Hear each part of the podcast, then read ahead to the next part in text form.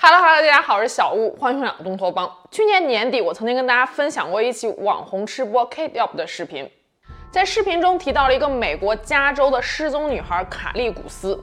在当时，有很多外国网友都认为 Kate Up 的面部轮廓和失踪的卡利古斯非常的相似。卡利古斯失踪案在2018年的时候引起了很大的轰动。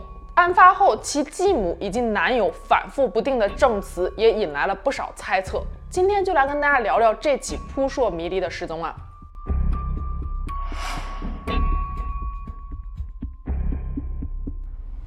卡利古斯出生于2002年5月13日，案发当时16岁，和他的父亲、继母以及两个弟弟生活在美国加州莫诺县。卡利古斯的生父扎卡里古斯和生母林赛在卡利两岁的时候就离婚了，父亲后来娶了继母梅丽莎。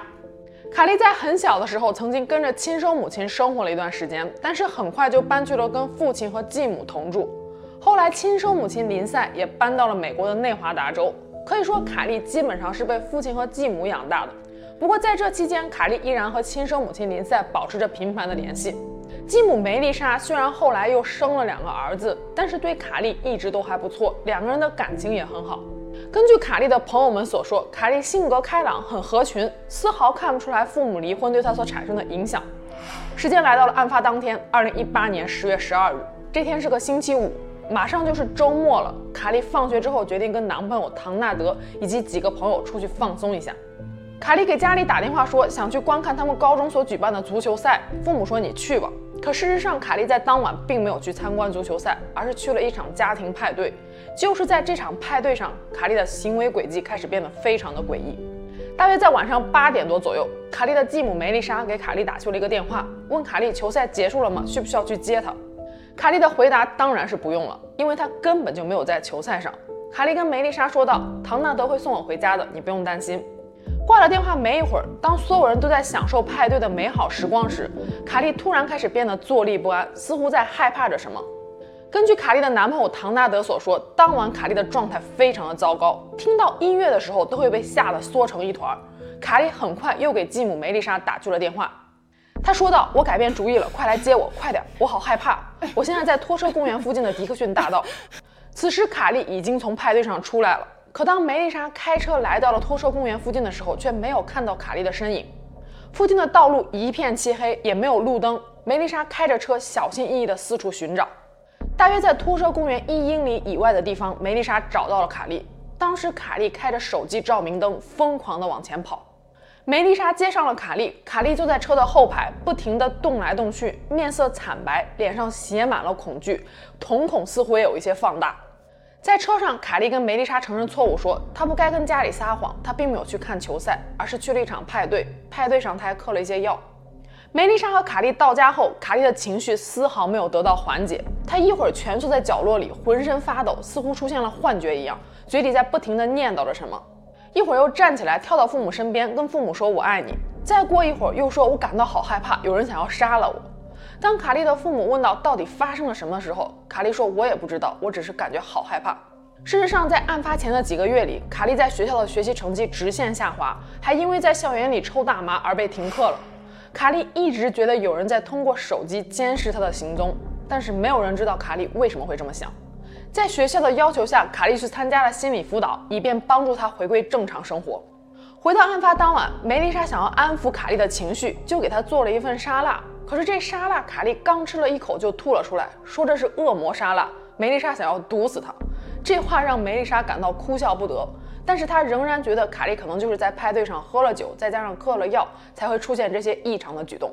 也就是在这个时候，梅丽莎决定录下卡莉的样子，好在第二天早上等卡莉清醒之后给她看看。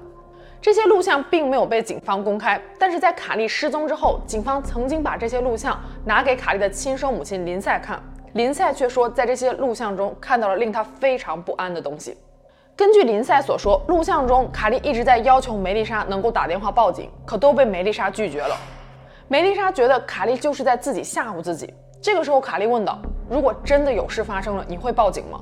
梅丽莎回答：“当然。”梅丽莎尝试安抚卡莉，哄她上床睡觉，可是卡莉说道：“我不睡觉，我一睡着你就会杀了我的。”梅丽莎说：“我为什么要杀了你啊？这太荒唐了。”根据梅丽莎所说，卡莉整晚一直在本子上写什么东西，一直写了好几个小时。不过所写的内容也并没有被警方公开。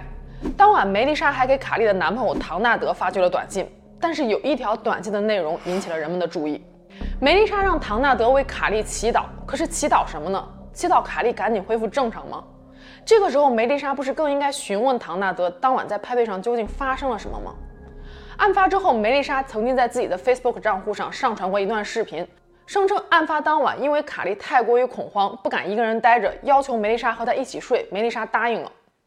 And then she was like, "Can we go to bed?" And I was like, "Yeah." And she's like, "Well, can you come sleep with me?" And I was like, "Yeah, sure, why not? Whatever. I'll lay with you and watch a movie." 也就是从这个时候，梅丽莎的证词开始变得反复不定。一开始，梅丽莎说她哄卡莉上床睡觉之后，就回到了自己的房间。第二天早上五点四十五分，她习惯性的起床帮孩子们准备早餐。那个时候，当她推开卡莉房门的时候，她看到卡莉还躺在床上。两个小时之后，大约在七点四十五分，梅丽莎看卡莉还不出来吃早饭，再一次去她的房间查看，却发现卡莉已经消失不见了。几天之后，梅丽莎完全推翻了她之前所说的话，说当晚的真实情况其实是这样的。他说那天晚上自己和卡莉一起睡在了卡莉的房间。早上五点四十五分左右，梅丽莎醒来时看到卡莉还躺在自己身边，睁大着双眼，一看就是一夜都没睡。梅丽莎迷迷糊糊的翻了个身，又睡着了。当她再一次醒来的时候，已经是早上七点三十分。此时卡莉已经消失不见了，家里的前门微微开着，卡莉所有的随身物品、手机、钱包都还留在家里。梅丽莎和卡莉的父亲扎卡里一开始觉得卡莉只是想出去散散步，让头脑清醒一下。不过他们还是开着车在附近寻找了将近两个多小时，依然都不见卡莉的踪迹。于是扎卡里给身在内华达州的卡莉的亲生母亲林赛打去了电话。当时的时间是早上九点三十五分。林赛后来不止一次的表示说，前夫在那通电话中的用词让他感到非常的不适。扎卡里跟林赛说道：“卡莉没了。”而“没了”这个词让林赛感到卡莉可能已经遇害了。She's just gone. She went to a party. Those were the words that he used. And it stuck out like just a sore thumb. Gone. Gone. What did you think gone meant? Dead. I mean, that's a big word. 挂了电话之后，林赛就立刻打电话报警了。而卡莉的男朋友唐纳德得知卡莉失踪的消息之后，也赶来了卡莉的住处。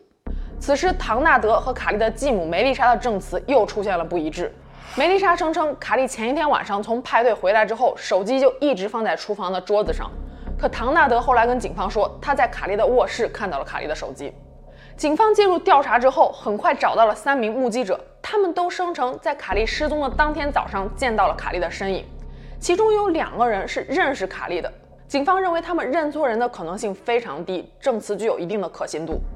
退休的警员理查德·艾迪和卡莉同住在一个街区。他说，当天早上大约六点三十分到六点四十五分之间，他看到一个长发女子从他家门前走过，应该就是卡莉，没错。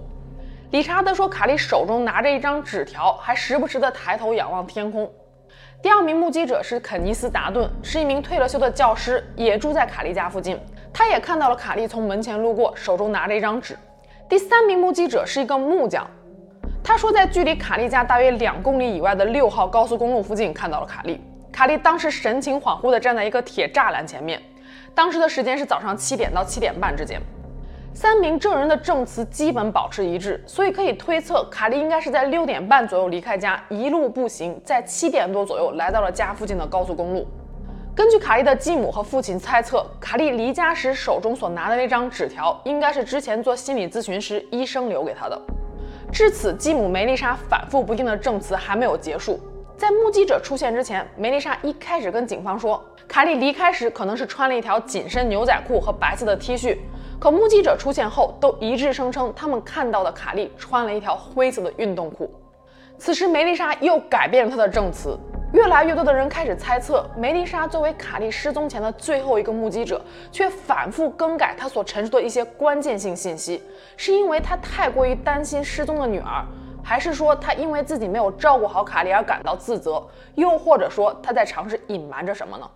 接下来的几个月里，警方出动了大量的人力、警犬和直升机，不断地扩大搜索范围，但依然没有找到卡莉的踪迹。与此同时，舆论对于这起案件的猜测分为了几个不同的阵营。在进一步分析这些猜测之前，我先要跟大家澄清几点事实。首先，卡莉并不是 Kate。KTOP 的第一支视频上传二零一八年四月，当时卡莉还没有失踪。在寻找卡莉的 Facebook 专业上，卡莉的家人也发出了公告，说他们知道很多人猜测 KTOP 是不是卡莉，不过当局已经确认过了，并不是。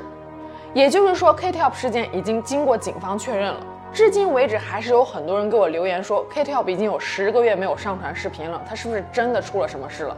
不管他是因为什么原因没有继续更新，但是可以确认的一点是，警方已经调查过了，他应该是安全的。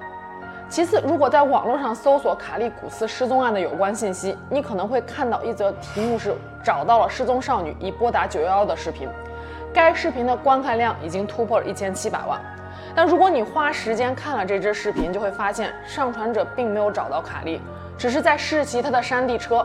在影片的最后几分钟，他在路上看到了一个身材高高瘦瘦的少女，他觉得可能是卡莉，后来也确实拨打了报警电话。不过警方已经确认过了，该少女并不是卡莉，只是在山中和男朋友露营的一个普通少女而已。这支视频曾经给期盼卡莉归来的家人和朋友们带来了极大的希望，但最后还是空欢喜一场。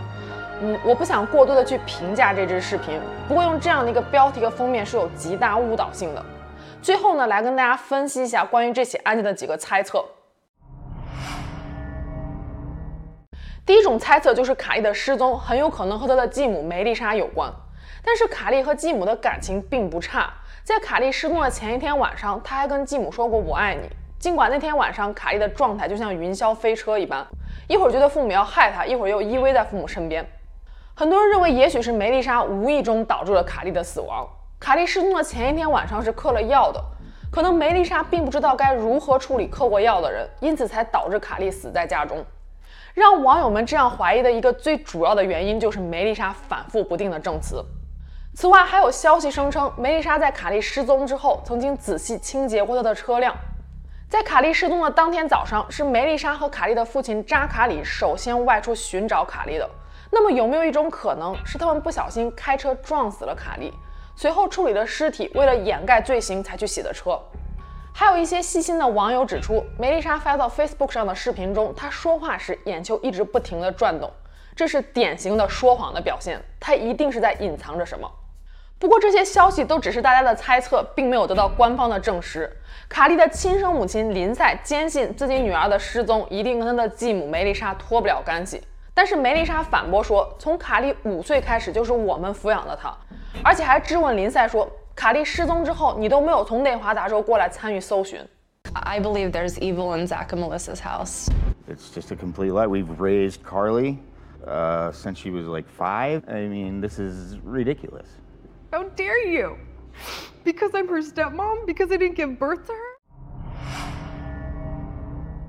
很多人认为卡莉失踪前所表现出来的焦虑和恐惧跟她嗑了药有关，但事实上，卡莉在失踪的前一段时间，她的朋友就声称她曾经拨打过美国的一个求救热线，说有人想要害死她。她还不止一次地提到有人想要通过手机追踪她的位置。由此可以推断，卡莉要么一开始就是被什么人给盯上了，要么她就可能患有被害妄想症，而在派对上嗑了药或者是喝了酒之后，又加重了她的病情，让她出现了幻听或者是幻觉。在卡莉失踪前不久，她还打电话询问过生母林赛有关致幻剂药物的事儿。最让人感到诡异的是，卡莉失踪之后，她的男朋友唐纳德在 Facebook 上的一些发文。第一篇发文中，唐纳德这样说道：“那天晚上，我们一起往我家的方向走。卡莉突然变得很恐慌，甚至害怕我。我看着她的眼睛说道：‘卡莉宝贝，你和我在一起是安全的。’可卡莉突然冲我尖叫起来，我尝试抱住她，却被她一把推开了。她冲我吼道：‘不要跟着她。’我站在原地愣了很久，因为周围实在是太黑了，我不敢追上去，害怕再吓到他。如今我真的很后悔，那晚我就应该跟着他。希望这一切都没有发生过。更让人摸不着头脑的是，在卡莉失踪十天之后，唐纳德在 Facebook 上发文说道：“没有派对，卡莉在去我家的路上就被接走了。”还说道：“不管是我还是卡莉，在那晚都没有去过任何派对。卡莉失踪后第二天，我也没有去过任何派对。”唐纳德的说法几乎推翻了这起案件之前所有的时间线。如果没有派对的话，那么卡莉那天晚上究竟去了哪里？她有没有嗑药呢？如果没有嗑药的话，她又为什么会有那么多怪异的举动呢？卡莉的继母和父亲认为，最大的可能性就是卡莉在失踪的当天早上来到了六号公路附近，被居心叵测的司机给掳走了，然后转手卖给了人口买卖组织。时至今日，卡莉的家人依然还在寻找她的下落，而失踪当时究竟发生了什么，可能永远都要成为一个谜了。不知道大家对这起案件是怎么看的呢？最后呢，这周的会员视频会跟大家分享一起发生在美国田纳西州的夫妻被杀案。这起案件不仅牵涉网络暴力，甚至还出现了 CIA 特工。案情也是一再反转，订阅了会员的小伙伴们别忘了打开小铃铛，准时收看。那我们下期节目见喽，拜拜。